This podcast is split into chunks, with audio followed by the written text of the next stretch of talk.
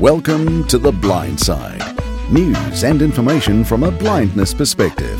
Here's Jonathan Mosen. Welcome to episode 84, and a reminder that if you are using a podcast app such as Overcast or Downcast or Pocket Casts or any of those cool apps that allow you to navigate by podcast chapters, then this podcast is a breeze for you to zip around. You can skip forward and back between sections of the podcast by using chapter navigation. It's awesome. Awesome, I tell you, with a capital O. You know what is also awesome is that the major feature on this episode, episode 84, is a look at the Windows 10 April 2018 update. It's not been pushed to you yet, but it is available. In the show notes, I'll provide a link for you to get the update. We'll take a comprehensive look at some of the new features, and there are one or two demonstrations as well, which may whet your appetite if you're wondering why do I want this new version of Windows 10. Maybe we can help you answer that question. There are listener comments as well. And if anything takes your fancy when you listen to the podcast and you would like to comment on it, we certainly enjoy getting your feedback. The way to send that through, you can attach an audio file. Maybe you have a voice memos app or you want to record something on your PC. You can attach that and email it to me at theblindside at mosen.org. That's theblindside at mosen.org. You can also just write an email down and I will read it from my trusty braille display. You can also call the listener line if you like. 719 270 5114 is that phone number. That is in the United States. 719 270 5114. As I record this, it is the fifth anniversary of the founding of Mosen Consulting. And it's natural to feel a little bit wistful and thankful and also somewhat triumphant.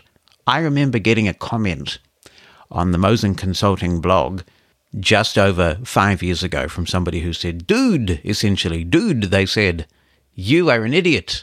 You're a Fruit Loop. Starting up your own business and taking all these risks and things. But you know, sometimes you've got to live the dream. And I want to thank you if you've ever purchased anything from Mosen Consulting, whether it be an ebook or we've designed a website for you or we've given you some training that's helped you master your technology and just made you feel more in control of the technology that you have and its capabilities, whether we've helped you in some other way. Well, I thank you. It's been an amazing five years, and sometimes you just have to go with your heart and you have to go with your dreams, and at least you won't die wondering, what if, right? The hours are long, the work is hard, but the work is also varied and rewarding, and I love the challenges, and it's been an absolute blast. So, thank you to everybody who's made these last five years possible. Our place, our issues. The Blind Side with Jonathan Mosen. Microsoft has unveiled the Windows 10 April 2018 update, and it did it at the latest possible time that it could have done it without them changing the name because it began its rollout on the 30th of April. I, for one, welcome the new nomenclature. Apparently, they were thinking till almost the very last of calling it the Spring Creators Update, which, as somebody who lives in the Southern Hemisphere, makes no sense and also makes me feel pretty undervalued. So it's good to know that there is a more inclusive name for this release of Windows. Everybody understands what the April 2018 update means. Some people might argue that it's a bit unimaginative to use a title like this, but at least it's not hemisphere centric and it's very unambiguous. Microsoft is releasing a new version of Windows every six months or so. And that means that pretty regularly you are going to get some fairly meaty updates to Windows, updates that really have a lot of new features in them. And the good news is that they are thoroughly tested. That's good news in two respects.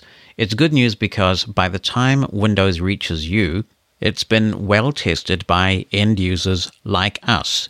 Anyone is free to opt into the Windows 10 Insider program. All you have to do is go into settings and search in the edit box there for Insider and press enter, and it'll come right up. And you can join the Insider testing if you want. So long gone are the days where beta testing Windows was some sort of privilege that was extended only to the technology elite. Anybody who's brave enough to do this can do it. You can choose how cutting edge you want to be about your testing. You can go on the fast ring.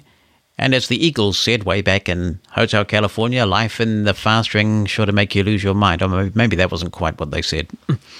But uh, you've got to be a bit brave to be on the fast ring because Microsoft rolls out builds pretty quickly to the fast ring. And it may be a little bit rough and wild, but you do get to test the latest code and to provide meaningful feedback. You can go on the slow ring, which, because it's beta software, still incurs some risks, but not as many risks as the fast ring. And so there are brave people who do this. Maybe they have a secondary machine and they don't mind putting Windows on that and when they have uh, an opportunity testing it, or perhaps they really don't mind being on the cutting edge and they put it on their primary machine. But the good news is that by the time it gets to you, there has been a lot of testing of Windows that has taken place. And indeed, that's why this particular update is a little bit later than Microsoft originally anticipated. The word was that the original release date for Windows 10 April 2018 update was the 10th of April. And then, when what was thought to be the final build, the RTM build, the release to manufacture build, was sent out, it turned out that there were some issues there that were causing the BSOD. That's the acronym. And you know what it stands for? It stands for Blue Screen of Death. That needs some reverb, don't you think? It stands for Blue Screen of Death. Ooh. Yeah, and nobody wants the blue screen of death. So I think it's to Microsoft's great credit that they took a delay. They decided to go back and rather than patch an operating system that had a known issue with the blue screen of death, they would wait, they would get it right, they would fix this bug, and then they would release the final version of the Windows 10 April 2018 update, which they did on the 30th of April. Now, at the moment, the way to get this update is to go and download it, and that's a pretty easy process. The pushing process, where Microsoft will start sending out the Windows 10 updates to you without your intervention, will begin on around about the 8th of May. So, right now, if you want this update, you go to the Microsoft Windows software download page and you download a little tool called the Windows 10 Upgrade Advisor. And when you run that, it will check your system to make sure that there are no known hardware or software issues that might prevent you from having a good Windows experience when you do the update. My perception is that if you're running the what was called the Fall Creators Update, you're probably going to be okay and you'll probably pass the test to run this new update, but there will be a checking process, a verification process, and then you'll get the big message when you run this tool whether you've passed or not passed and whether you can proceed to download the update. Now, there is some disk space required to install the update, and so before you go ahead and do this, it's a good idea to free up some space. The best way to do that is to run the Windows 10 Disk Cleanup utility. If you go and press the Start menu key, the Windows logo key, and type the word disk, then you'll find a tool called Disk Cleanup Utility. If you press enter on that, you'll be able to check a whole bunch of boxes to do things like empty your recycle bin. You may still have old versions of Windows lying around. If you choose to have a look at system files as well, you may find them there. Check the boxes that look okay, empty the recycle bin, clean up temporary files. You could potentially free up gigs and gigs of space, and it's a good thing to do that before you go ahead and try and do this update. Now, what I'm going to do is provide a link in the show notes for this podcast directly to the page from which you can download this little utility that will start the Windows 10 update process for you if you don't want to wait until Microsoft pushes the update to you. If you go this route, the one thing that you will notice is that a lot more takes place in the background. So when I ran this process, I found that I was able to get on with my work for a much longer period than I was when I did the last update, the Fall creators update. And when the system finally did reboot, that twilight zone period where you wait until Windows installs was much shorter because so much had gone on in the background. Now, there's nothing absolutely compelling you to do this right now. In due time, Microsoft is going to push this update to you. Microsoft handles things a little bit differently from the way that, say, Apple handles things, where you know with Apple that there is a certain day on which Mac OS and iOS will be available, and you will go to the respective App Store for that software update and you grab it. And what you sometimes find is that there's a bit of a bottleneck because everybody tries to get it at once. Microsoft seems to have a bit of a hierarchy, and this may be changing a little bit, but what has happened with some of the past updates is that they tend to favor newer machines first, and they will also be aware of any driver incompatibility. Maybe you're using an old piece of hardware that has a software driver that hasn't been updated or some other factor like that. And if Windows is aware of this, then they will not push the update to you until they're confident that it's going to give you a good experience. When you eventually do get notified about the update, you're now going to get plenty of notice about it. You're going to have plenty of opportunity to schedule the installation of that update at a time convenient to you. So, all being well, you're not going to have an experience like you may have had in the past with some updates of Windows where you have been forced to do the update at an inopportune time. If you are running a consumer version of Windows, then it's pretty much inevitable that at some point you will get this update. And Microsoft has become pretty adept at this. It's a very high number of PCs that are now running the Fall Creators Update, whereas the previous version was not as high a count in terms of the percentage of devices that had it. So they really are getting their act together in this regard. And my hunch is that that will only improve and that rolled out maybe even faster this time than it was with the previous update. But you can go ahead, you can go into settings and update and security and go into the advanced settings there and uh, choose to postpone updates for some period, but you will get them eventually. We're going to be talking about the settings a lot in this episode of the podcast. Remember that the shortcut to get to those settings is the Windows key with I. Not particularly mnemonic, but very important. Windows key with I gets you into the Windows settings. Having talked about how you get the update, let's talk about why you might want to, why you might be excited about this update being on your computer. The big highlight feature, I think, is that it includes a new timeline feature and this lets you recall previous apps that you were working on across machines, or even the ability to open your browsing history from Microsoft Edge for iOS and Android if you're using that. Now, I hadn't gotten round to installing Microsoft Edge on my iPhone until today, but I decided that I would do this now that the timeline feature is here. So you go to your App Store, you search for Microsoft Edge. It's obviously the standard way of getting any iOS app and if you're an Android user, you would go to the Google Play Store and do a similar thing. The key to the timeline feature working to the max is, of course, to be signed in on all the devices that you are going to use this with using your Microsoft ID. And so when you get Microsoft Edge, you will be asked to log in with your Microsoft ID, normally an email address, and then your Microsoft ID password.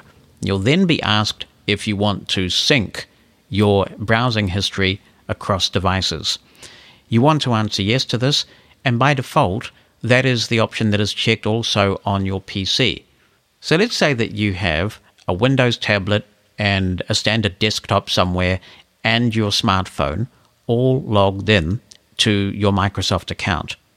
What it means is that that history, the things that you've done, is preserved across all of your devices and it means that you can start something on one device and continue on another. It is similar, I think, to the handoff feature that Apple pioneered with macOS and iOS some time ago. Just like with handoff, there are some caveats to be aware of. One of the things that I have noticed in my short use of this feature is that it is quite Microsoft centric. So when you go back and you browse, and we'll show you how to browse this in a minute, you go back and you browse what you've been doing today. If you've been doing those things in Microsoft applications, such as Edge and anything relating to Microsoft Office, then it's beautiful. It's going to know what you've done, and you can almost go back in time and set things back to the way that they were at that given time.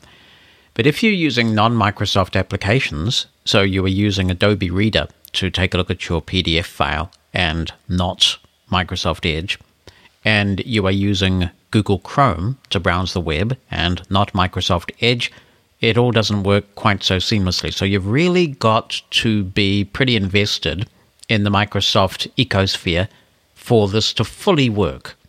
Let me demonstrate one way of using the timeline feature, and I give that caveat because often in Windows there are multiple ways of doing the same thing. And before I get started with this, I do get asked if I don't say what text to speech engine I'm using. So let me say that I am using JAWS 2018, the latest version, and I'm using the Nathan text to speech engine from Nuance, the iVocalizer voice. It's one of the many that you can get free with JAWS. I'm going to press Windows Tab. List box. Running applications list box. Studio Recorder document 2. 1 of 2. And I only have two applications open at the moment. Windows Tab gets me to my taskbar, by the way. So if I right arrow, Inbox primary mail Outlook. and I've got my Microsoft Outlook application open just to give me something else to show you. Normally I would close that down when I'm recording.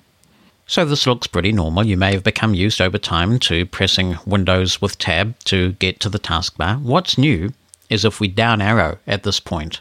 Earlier today. Word. Secret sauce. Now we're in the timeline, and you heard that I was working earlier today with Word and a particular document that I'm working on. If I right arrow, List box. Earlier today. Word. T- word. 162. Word. 20. Mosen.org. So you can see now we're on to the Mosen.org website, which I visited in Microsoft Edge. It is my homepage.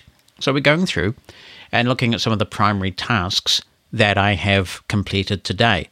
I'll left arrow now. Word. Word. Word. Word. Earlier today. See all 7 activities button. Earlier today. I press the space bar to activate that button, and now I've got an even more detailed timeline. 1. 0 p.m. Word. 12. 0 p.m. Word. BBC.com. 8. 0 a.m. Word. Word. Art. So I'm using my arrow keys to navigate my timeline. Not only can I see what applications I was working in at a given time, but I can also see the time that I was working in those applications. I can press the tab key See only top activities button. and tab again, Search. Button. press the spacebar on that, Search. Search activities edit. and this is the search activities edit box. And this allows me to type in the activity that I'm searching for. By searching in this edit box, you can find a particular document you were working on or a web page that you had visited, assuming that you're using Microsoft Edge. And it doesn't matter what device you did that on, as long as it was signed in to your Microsoft account and as long as you were using a compatible app, it doesn't matter whether you were using a desktop, a tablet, or a phone, you will be able to find it. I'm going to press the escape key to exit this search view, List box. 3. 0 p.m. and now I'm back on my timeline. I'm going to press escape again, Studio rec- and now I'm back in the application that I'm recording with, which is Studio Recorder, since this is a simple single track recording that I'm doing. I have my iPhone nearby as well, and I'm going to ask Siri to open Microsoft Edge. Open Microsoft Edge. Hub button. Favorites, reading list and history. This is a very accessible application. It's hard for browsers not to be accessible. They'd have to make a big effort because, of course, it's got Apple's uh, toolkit here for the browsing engine. But in addition to that, Microsoft has ensured that all the buttons are labeled, and as you hear, there are good voiceover hints on these buttons as well, which is always very much appreciated. I'm going to flick to the right. Search or enter web address. I'll double tap. Search field is editing. Search or enter web address. Insertion point at start. And invoke Braille screen input. Braille screen input orientation locked. Landscape. Home button to the right. Tabletop mode contracted. and type in the URL for the Mosen Consulting webpage Double double double full n o e n full o r g and do a two finger flick right.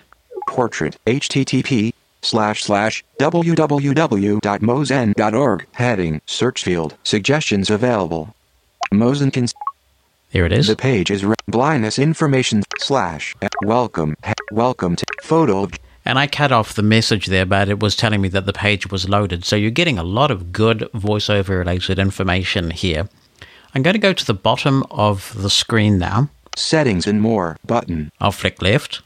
switch tabs button continue on PC button Because I have a PC and an iPhone signed into the same Microsoft account, I can continue on PC. I'll double tap and show you what happens.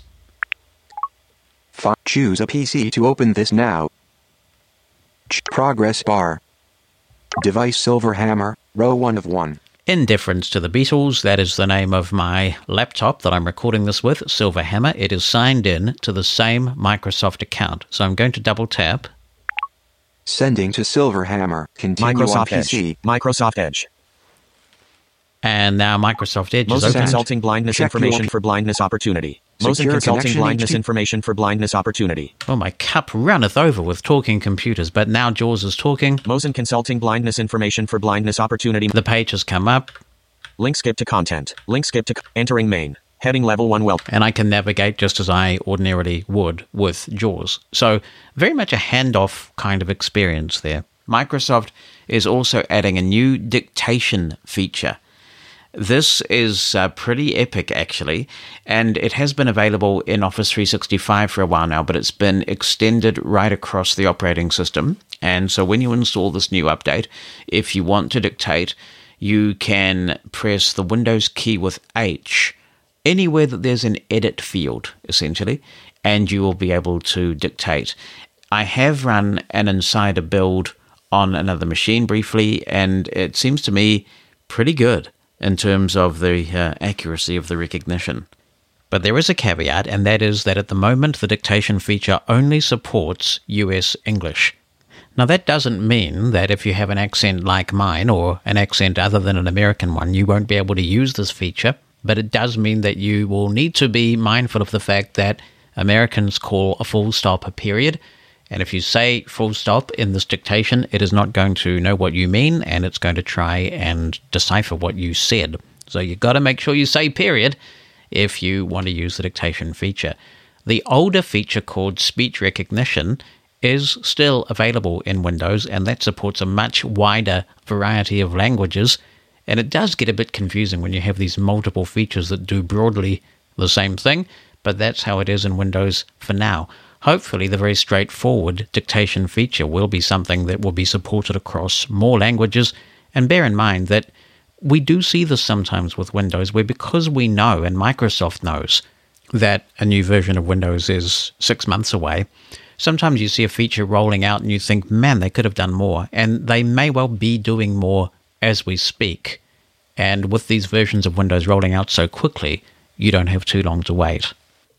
If you get a lot of notifications on your Windows device, then one thing you will really welcome is this do not disturb mode on steroids, and this is called Focus Assist. It's a great name for it. And at the risk of sounding a bit preachy and going a bit off topic here, the human brain is not designed to multitask. And so, what happens is if you're working away on something and you're in the groove, you're in the zone, you're getting something done, and then you get a notification, even the fact that you got the notification, the sound of it, the feel of it vibrating sometimes, if you have a vibrating device, it's enough, even if you are really disciplined, and it's quite hard to be disciplined, but if you're really disciplined and you don't take the bait and stop and check your notification, the very fact you got one can often be enough to just cause you to do a double take and get you out of the zone, get you out of that, that focused mode. And so Microsoft has released this expanded, somewhat rebranded Quiet Hours feature, and they're calling it Focus Assist. As somebody who gets a lot done and uh, has, has worked a lot on productivity, I can tell you that the best way to get a lot of things done in your workday is to do them one at a time with absolute mindfulness. So when you've got something important that needs to be done, turn off the notifications and the bleeps and the distractions. Just shut down your email client if you're writing or, in my case, recording, and just do it. And then when you're ready, by all means, if you've been working really hard for 50 minutes, take 10 minutes off and check your notifications and your social media and things. You will get a lot done that way. And it's great to see that Microsoft is acknowledging this with this very cool focus assist mode in Windows. If there are certain people that you have to hear from, and that could be if you're working for someone else, it could be your boss, it could be a key client, and of course, it could be your significant other and family members, then you can cause certain individuals to override the focus assist mode. And of course, you can tell certain applications to override it as well. Let's briefly show you how you get there, and then you can have a play with this that magic keyboard command again Windows with I. Settings. Search box. Find a setting edit. and you're in a search box now. And this is kind of a cool thing that Microsoft has adopted all over the place. So you can press Windows I to get into this edit box here and just type what you want to search for. And normally you do get good results. And it's kind of similar to the Alt Q feature. If you are an Office 365 subscriber and you haven't used Alt Q yet, then go to an Office 365 application and press it at once. It is the Tell Me What You Want to Do feature. And that brings up an edit box similar to this, where you can type in a task that you want to perform, and normally you will get a match. I find that the Alt Q is a little bit finicky sometimes about the exact search term you have to type in. This one here, the Windows I search box, seems a bit more forgiving. But I'm going to press the tab key to get out of the search box and into the list of settings main categories. List box. System. 1 of 13. I'll press enter on system. Search box. Find a setting edit. Once again, we're back in the search box, but I'll press the tab key. System list box. Selected. Display. 1 of 13. I'm going to down arrow now. Sound. Notifications and actions. Focus assist. And here's Focus Assist, all in its own category. I'll press enter Focus assist. and now press tab. Choose which notification you'd like to see and hear so you can stay focused. The rest will go straight to Action Center where you can see them anytime. Off radio button checked. Right now, Focus Assist is off, but there are other options. Priority only radio button not checked. Customize your priority list link. So if we choose priority only, then we have to go in and specify which applications have that priority status. Alarms only radio button not checked. Automatic rules. During these times button. And you can set up automatic rules, so at certain times, Focus Assist will automatically come on for you. Also, by default, if you're running things like a PowerPoint presentation, somewhere where it could be a bit embarrassing, right? If you've got a lovey dovey message from your significant other coming through when you've got the PowerPoint presentation running on the big screen, then it will be disabled by default. So that's Focus Assist. You can have a play in here and explore the features. It all seems very accessible. One thing you will have noticed over progressive updates to Windows 10 is that things are moving from the control panel to the new settings app. Now, there are no new top level categories this time around in the update, but the list of settings available for management when you dig into those categories is greatly expanded, and that reflects the relentless migration away from the old style control panel. You'll find a whole bunch of options for managing disk space. Never fun when you run out of disk space, isn't it? And so to manage those, you can go into the system category at the top level, and then you go into storage for managing all the storage, and there's a whole bunch of options there. In this day and age, there's a lot of emphasis on privacy, and now everything in the privacy category is arranged more logically. It should be easier for you to find what you want and ensure that you're only giving Windows the information you think that it needs. And you may remember, if you have been following technology news for a while, the Windows 10 got off to a bit of a rocky start, with some privacy advocates being concerned about the extent of the data that Microsoft was collecting and the degree of or lack of transparency with which they were telling users about what they were collecting. Now, there is a new diagnostic data viewer tool, which is new in this release of Windows, and it shows you a lot of stuff for anybody who is concerned about exactly, and I mean exactly, what data is being sent to telemetry servers from their copy of Windows. This utility offers full transparency. There's a lot of stuff here, and there is a filter a filter feature where you can sort through the mountains of mostly trivial and mostly anonymized data that are available. Privacy is obviously a big focus for many companies at the moment, and so too is security. It's unfortunate, isn't it, that this technology just offers so much potential for us, and yet it also presents so many risks. It's all very unfortunate. Windows Defender Application Guard is one of the most important security features in Windows 10. Using Hyper V virtualization, it offers a way to access the web in a secure, isolated session that can't install ransomware or otherwise compromise the system. In early releases, though, that feature required you to have Windows 10 Enterprise Edition. But there's good news. Beginning with this update, the April 2018 update, It is available on Windows 10 Pro as well, and it can be enabled by checking a box in the Windows Features list. After enabling the option, you'll then find a new Application Guard window option in Microsoft Edge on the Settings and More menu. You press Alt X, by the way. Uh, a lot of users I talk to in Microsoft Edge don't know about this handy Alt X command. If you've not tried it, go into Microsoft Edge and press Alt X at once. You'll find that a handy little menu pops up. You know, people get a bit discombobulated about the fact that when they tap the Alt key, you don't get the traditional menu bar like a lot of people like and expect. Press Alt X when you're in Microsoft Edge, and then you will find this new option for more secure browsing using Microsoft Edge.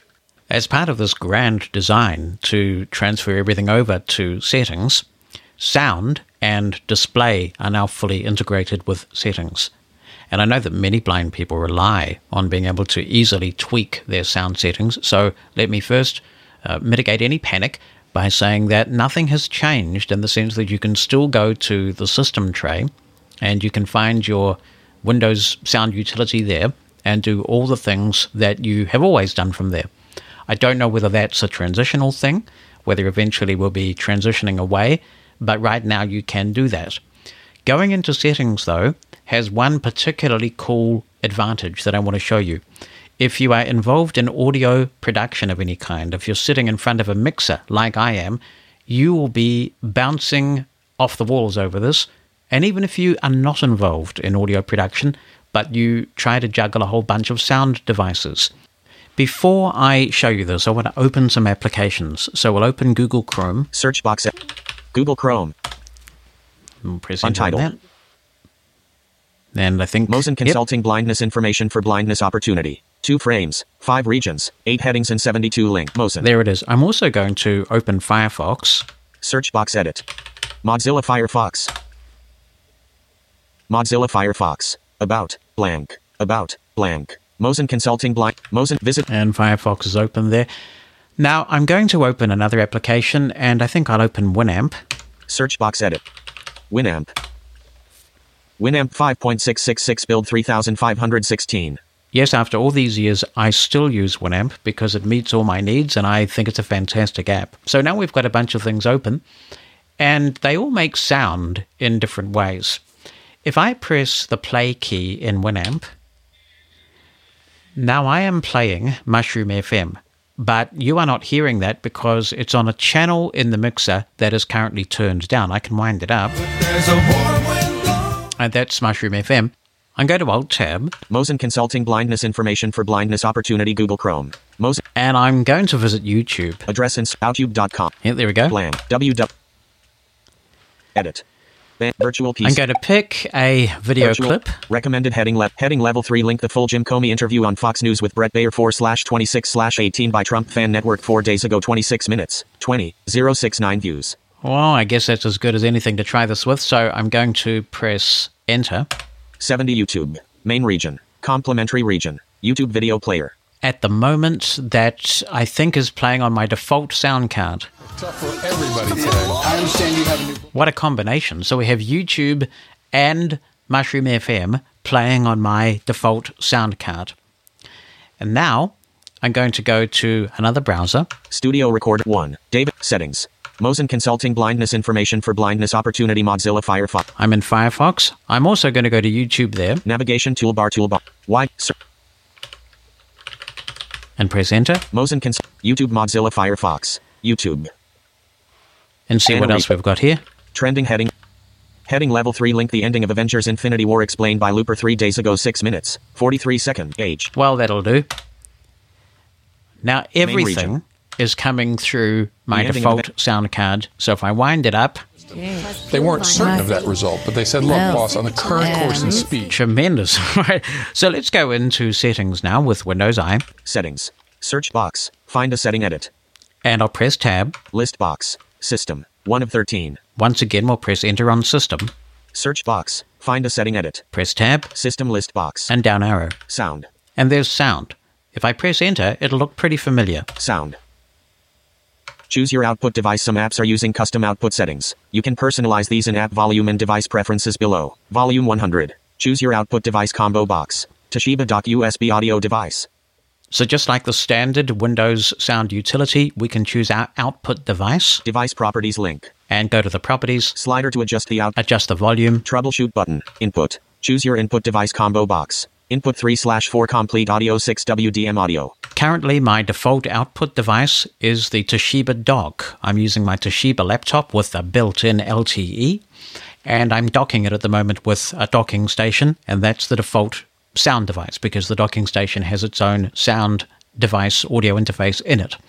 I'll press the tab key, Device properties link. Troubleshoot button. Other sound options. App volume and device preferences link. and the other sound options is where it gets really interesting. So I'll press enter App volume and device preferences. Home button. and press tab. Slider to adjust the output volume left right slider. 100. Output combo box. Toshiba dock USB audio device. Input combo box. Input 3 slash 4. Input list box. System sounds. 1 of 6. We've got six applications open at the moment, and I haven't unfortunately found a way to use the keyboard to get focus to this list, which I would really like, and I hope that might come in a future version of Windows.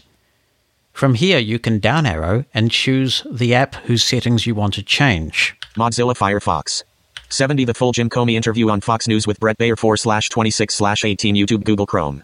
Studio Recorder Document 1. Application file for JAWS. 1. Paul McCartney live and Let Die Mushroom FM. So we have a lot of sound related things going on here, all currently going through the default sound card with the exception of Studio Recorder, and I'm not playing with that right now. Appli- Studio Re- 70 The full Jim Comey interview on Fox News with Bret Baier 4 slash 26. Let's change this one. And what I want to do is change this one from the default sound card to the sound device that is currently wound up on my mixer from which you're hearing the JAWS speech. And that means that if I'm successful, then you will end up hearing the Fox News interview, a little bit of it. So I'll press tab 70 The full Jim Comey interview on Fox News with Bret Baier 4 slash 26 slash 18 YouTube Google Chrome. Slider to adjust the output volume left right slider. 100%.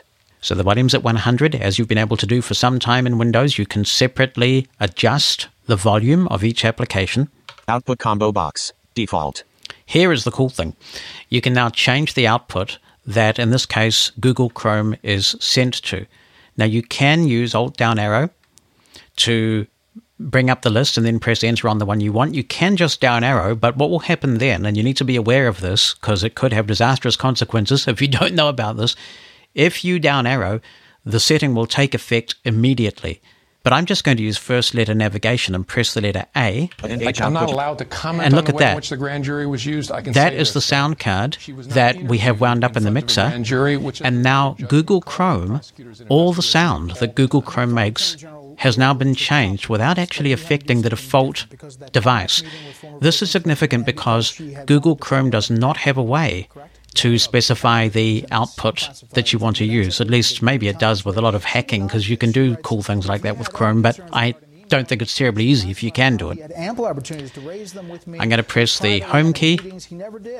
Meetings, He never did. So Have a someone's not question? telling the Reset truth to the here. Is it Microsoft former recommended Attorney General or defaults. you? Okay, so now focus has moved away actually. Input list Truth. box. I never went System to her and said, sounds. Loretta, I Output think you should combo box. recuse yourself. Default. My problem was Slider to she adjust had already the system announced it sounds. publicly Input that combo she box. wouldn't, and Input that she 3 would slash 4 accept my complete. Output recommendation. combo box. And so at that Toshiba point, dock what do I USB do? audio. And I Slider decided to at that adjust point, the I gotta output step volume away left from right her. slider. All right, Home fast button. forward. A lot of people are Make upset Windows about better. how it comes Home- out, how you input take combo- control. Input list. It actually System leads sounds. to Rod Slider to adjust Rosenstein. the He output cites volume this left right slider. and what you 100 did as system a reason sounds. for recommending your firing. Mozilla you go Firefox. on Studio after Recorder. that recommendation, you Application file for to JAWS. Congress One. to Paul announce the McCartney case is reopened Mozilla because system- more classified emails Mod have been Studio found Recorder. on Anthony Application Weiner's one. computer. You said 70 it the was full Jim, last night 70 the full a Jim Comey interview on Fox News with Bret Baier coming 4 slash forward. A really 26 slash 18. Slider to adjust the authorities in New output combo default. and now I've set it back to default. I do find that focus moves about here in ways I haven't really fully been able to fathom or find terribly intuitive. But the bottom line here is that you can now set the output and input device for any application on your system and any sound device on your system. This is a really big deal and it's going to make my life a lot simpler. For example, if I want to use some sort of browser related plugin, in the past, if I wanted to do that, I would have had to change my Windows default sound device temporarily. Now, I can just open the browser that I want to use.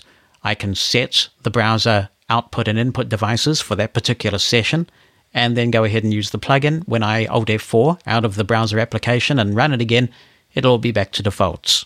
Another thing that I think many users will appreciate is that there is now a place to go in settings where you can look at the apps that are starting up when Windows starts. And so this is in the uh, Startup tab under Settings, and that will allow you to turn on and off apps that are automatically launching when Windows does.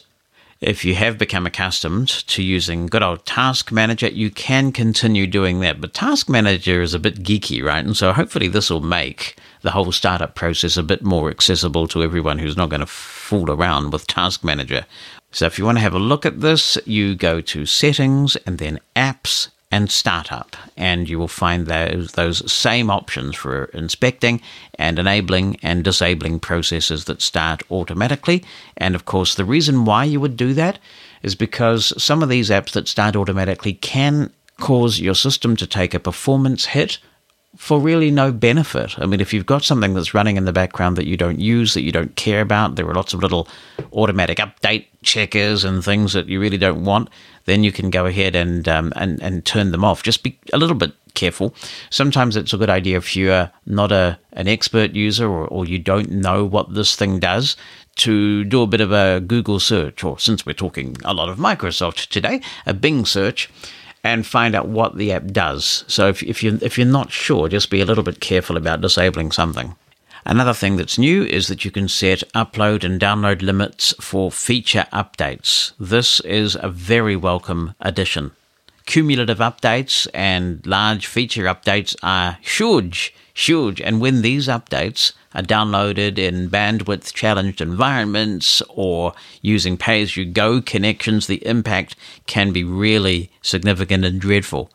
So, as of this release of Windows, the April 2018 update, you've got some control over this. And to exercise that control, you go to settings, so the Windows I key once again, and then you go to update and security and then Windows Update, and then you've got to go to Advanced Options. You've got to go a few layers to find this thing, and then you choose Delivery Optimization, and then Advanced Options. Woo! So you've got to go a long way to find this thing, but when you get there, you will find that you have some control over the maximum amount of bandwidth that you are willing to consume for these updates. If you've used AirDrop before on your iThing, you will be pleased to know that something similar is coming to Windows with this version. Now you can share files, web pages, contacts, and other supported data types on a PC to PC basis using either Bluetooth or Wi Fi connections. It doesn't require complicated setup, and both the sender and recipient have to approve a transfer, making abuse relatively unlikely. The nearby sharing feature is part of an expanded set of options that also enables sharing with mobile devices running iOS or Android. Let's talk about Cortana, which is still not available in New Zealand, which is just extraordinary to me. I mean, I just don't know what is up with this. But uh, most of you are not in New Zealand, so let's take a look at this. In this uh, version of Windows, Cortana's Notebook, which contains preferences and personalization information, is getting a solid cleanup. The overall effect is to make it easier to specify your preferences for a wide range of interests. Cortana also connects to an increasing number of home automation services, making it possible to control those devices using voice commands from a PC. From Cortana in the Start menu, you can also access reminders and lists more easily. Beginning with this version of Windows, all those features sync with the Cortana app on your iPhone or Android device. If you've set up a Windows device recently, you will know that Microsoft's pretty keen for you to log in with a Microsoft account. And there are advantages in doing that, of course, with OneDrive and other cloud based services. But if you choose to log in locally, you'll be pleased to know that there are now a bunch of password recovery options that have been added to local accounts. They've been there in Microsoft accounts for some time. So if for some reason you forgot your password and you're locked out of your computer, if you forgot that password to a Microsoft account, there have been a bunch of ways for a while that you can possibly get back in again. Phew, the relief. Not so much in the past if you used a local account. That is being addressed in this version of Windows. Coming back to Microsoft Edge, It's been around a while for uh, most other browsers, I think, but now you can mute tabs in Edge, which is a pretty good accessibility feature, I think, because it's so frustrating when you go to a website and you want to read something, but there's some weird ad or music or something playing in the background that's adding no value to you and it's hard to mute. Uh, now you can mute a tab in Microsoft Edge. If you use the Microsoft Store, you will find that you can shop for a new kind of thing in the Microsoft Store as of this version of Windows, and that is fonts. It's a good thing because sometimes if you want to go searching for a new font, you do a bit of a search and you may be taken to some pretty dodgy sites. So the idea here is that eventually you'll be able to probably pay for some high quality fonts. At the moment in the Microsoft Store, there's a small selection of fonts that are free that could well change as other developers add fonts to the mix. Now, I'm drawing on a blog post that uh, Jeff Petty from Microsoft put together here that uh, tells us about some of the new features that are accessibility related in the Windows 10 April 2018 update and actually beyond, but we'll try and focus on the ones that we know to be in this particular release. There is a lot going on, and it's great if you have an interest in accessibility issues to follow the Microsoft Accessibility blog. It really is informative. And I will put a link to this blog post in the show notes so you can click through and read the full thing. Ease of access and discoverability has been a big feature for this update. And the idea here is that settings are grouped together by disability, for example, vision and hearing grouped together, and the most common settings are available first. And obviously, that's been determined by a lot of user interaction, I would think, in terms of how they have decided to prioritize certain settings. And quoting directly from Jeff's post, it says that customers who rely on the Narrator can navigate the Settings app using landmarks and headings. While heading navigation was previously limited to the web, it is now available in supported applications. In addition, the blog post continues, we added some new controls to turn off automatically hidden scroll bars in Windows on the display page and to emphasize formatted text and select the audio output channel in Narrator. And talking of Narrator, the blog post continues the Narrator team continually focuses on making a screen reader that is both easy to learn and use and powerful enough to support learning, working, and playing on any Windows 10 device.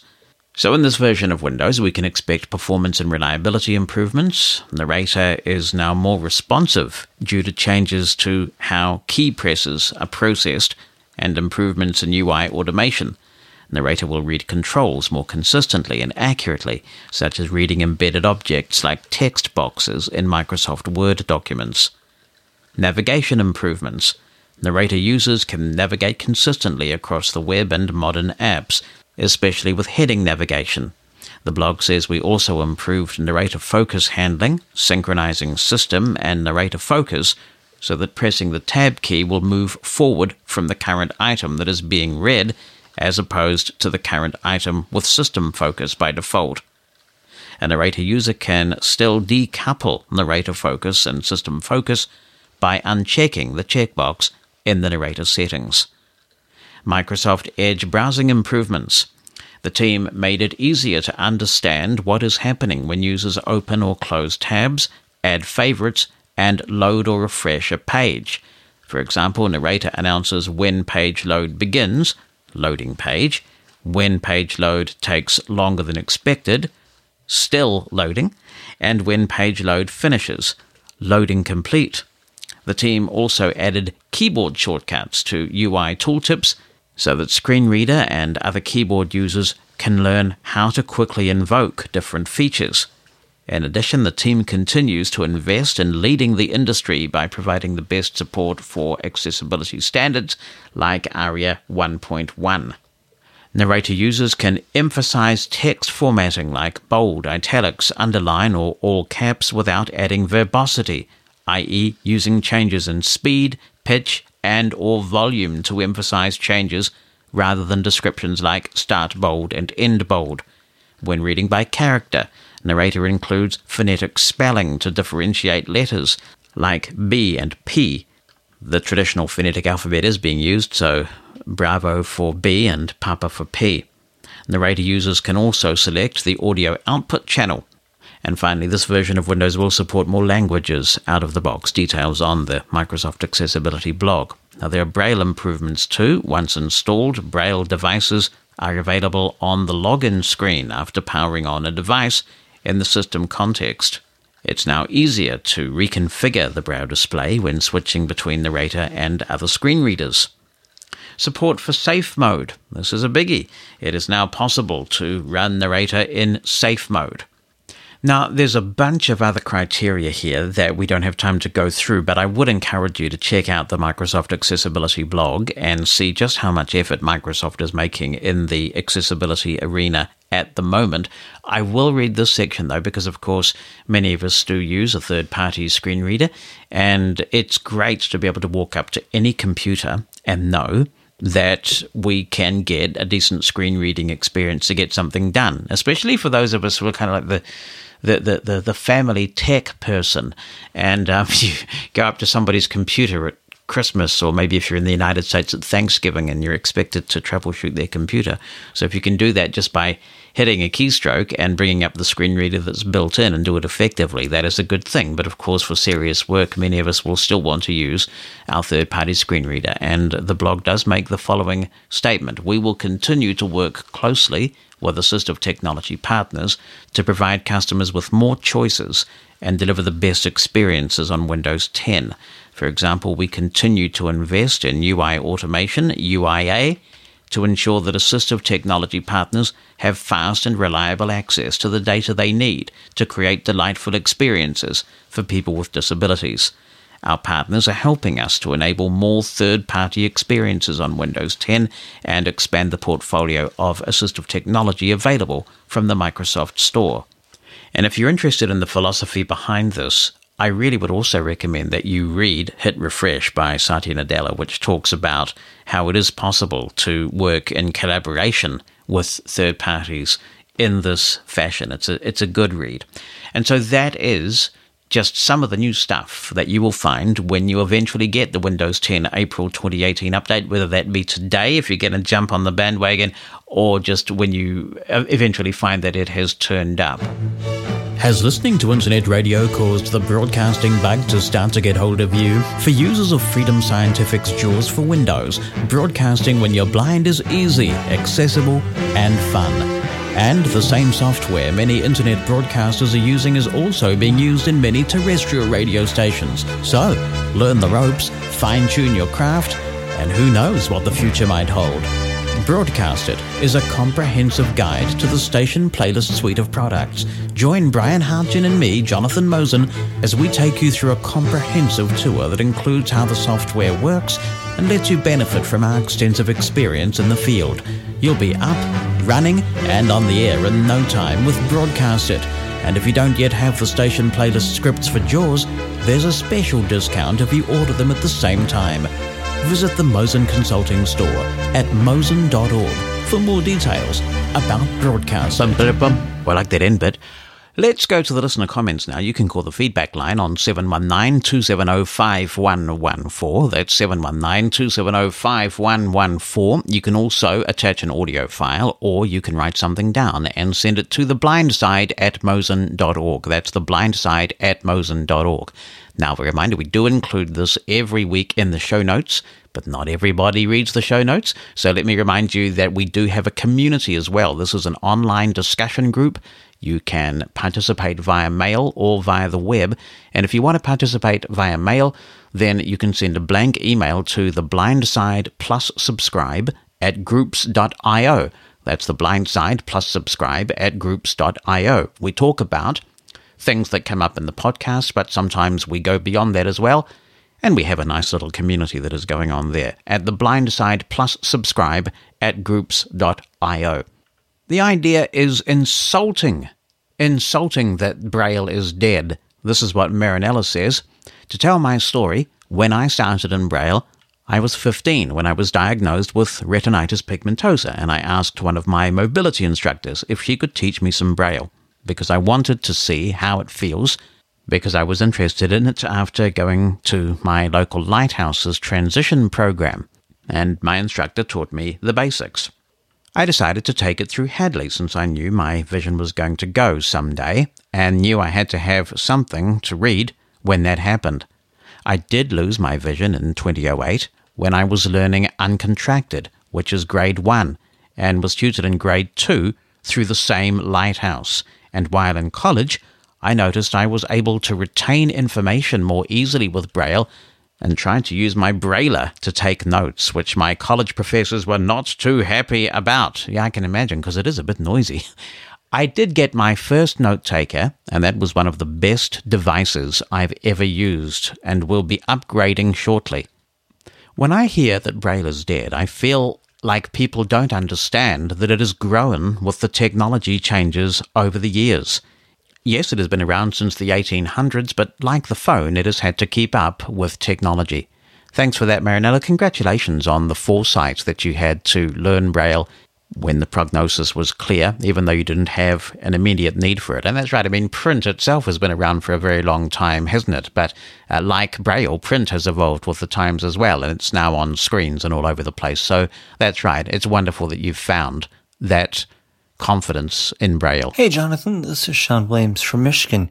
I wanted to to provide some feedback and possibly a helpful tip to anybody who is struggling with Braille.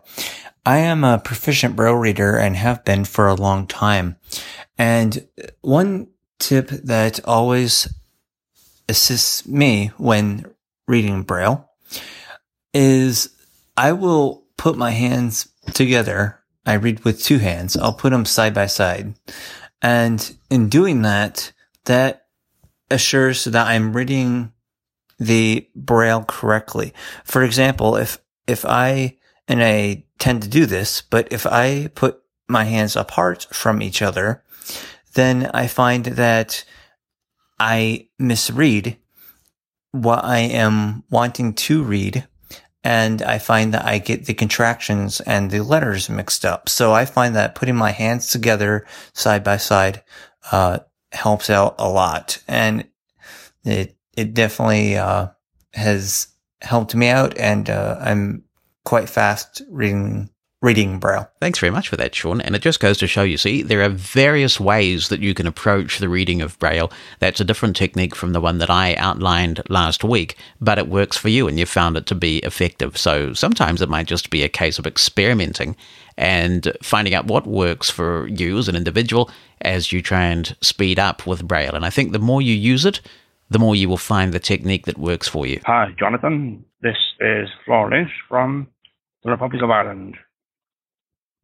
Regarding Braille reading, um, I use the two-handed method of reading. Left hand usually as a guiding hand, or what you might call a guiding hand. It is possible to improve reading speed as you get older or as um, you feel the need. I did that when I was at college in the 1990s, about 1994. I took a year out at the time, taking a year off, and I decided, um, I noticed that I could listen to four track tapes at speed. So I felt that uh, I ought to be able to read Braille as fast as that, as fast as I could listen. I could already read Braille quite fast by most people's standards.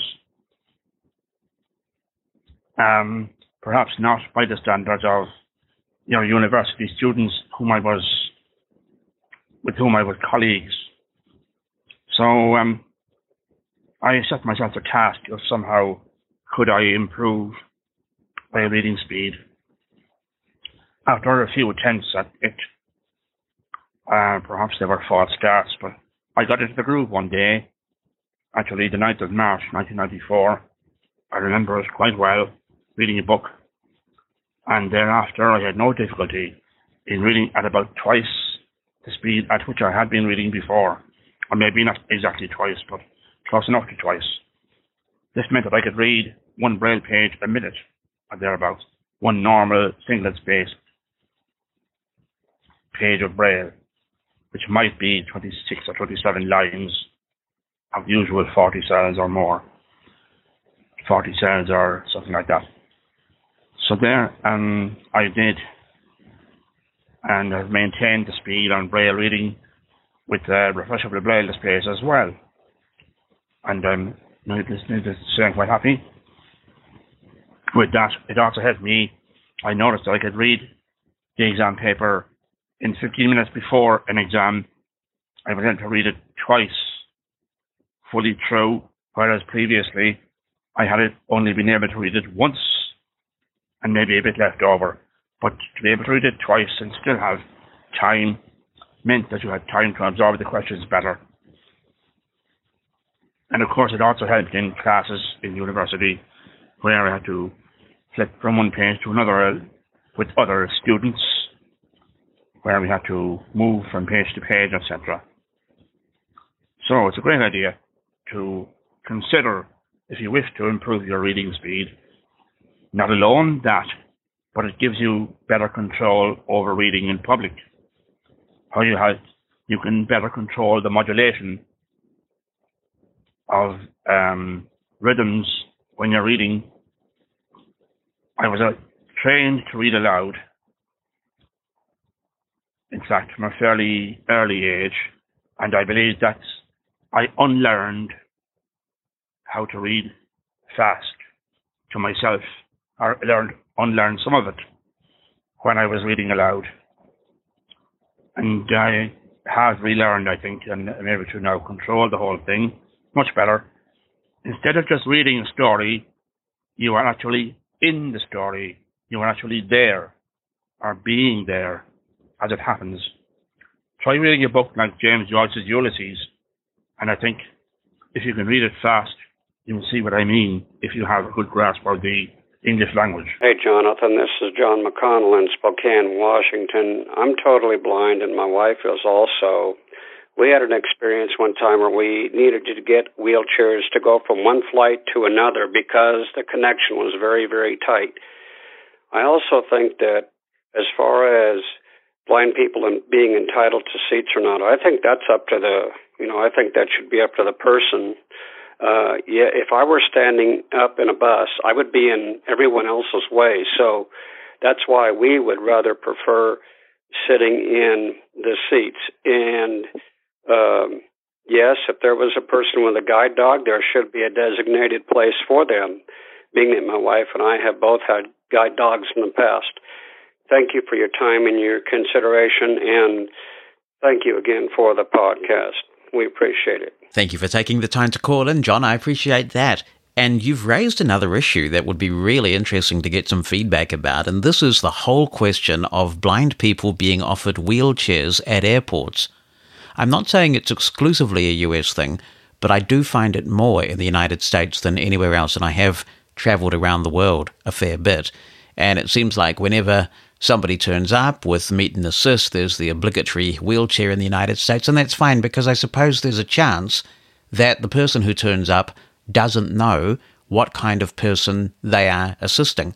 Where I start to get a little bit uh, recalcitrant, is where they tell me that I have to use the wheelchair. And of course, under the Americans with Disabilities Act, it's absolutely clear that you are not required to accept an accommodation that you feel you don't need.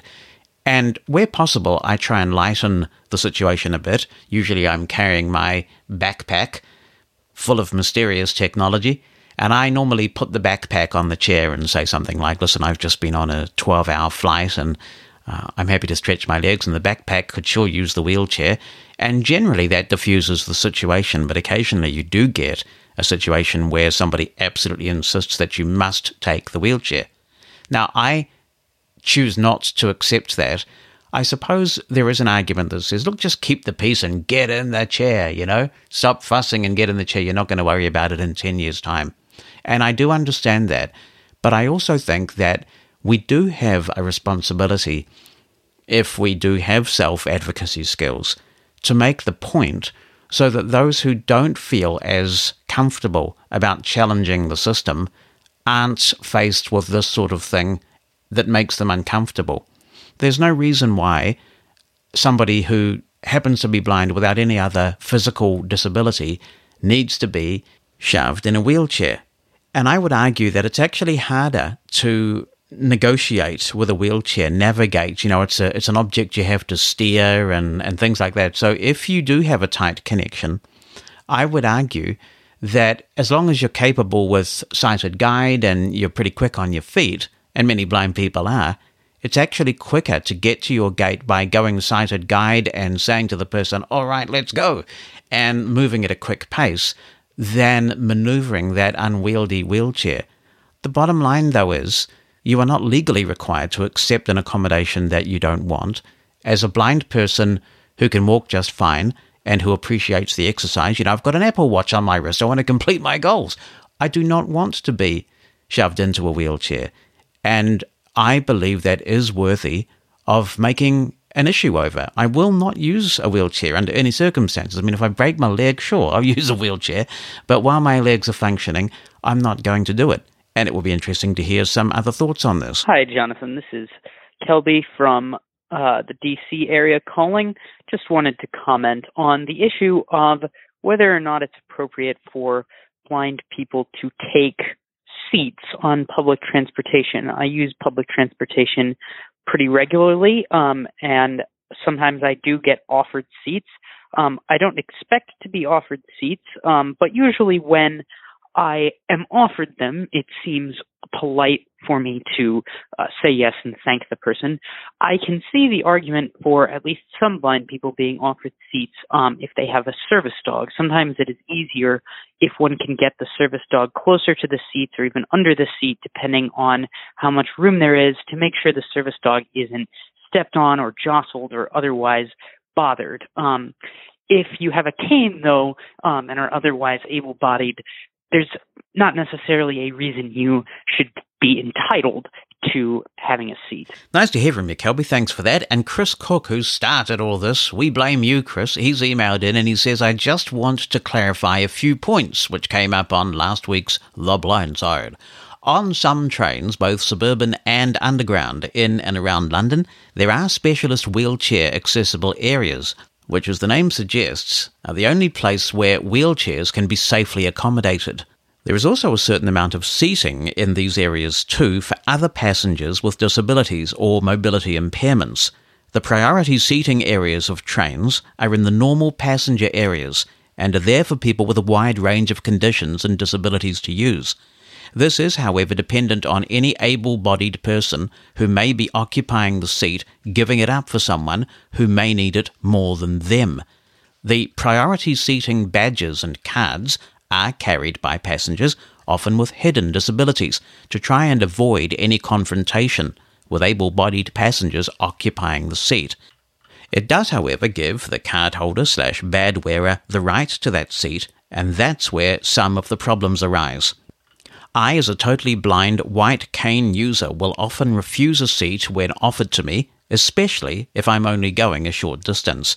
Sometimes, though, people are merely offering to guide you to a seat, which was really vacant anyway, but this is not always clear, of course. Amit was on a packed commuter train, and I think wasn't even able to grab hold of a handrail, and in this case, there may have been obvious safety concerns for him and his guide dog. One listener asked what would happen if one of the doors came open.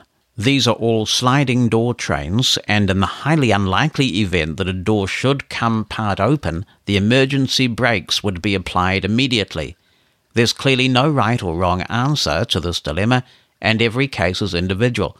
But in such a busy and crowded city like London, being able to grab hold of a handrail during a journey is the minimum that I feel comfortable with as a well harnessed, seasoned traveller and commuter.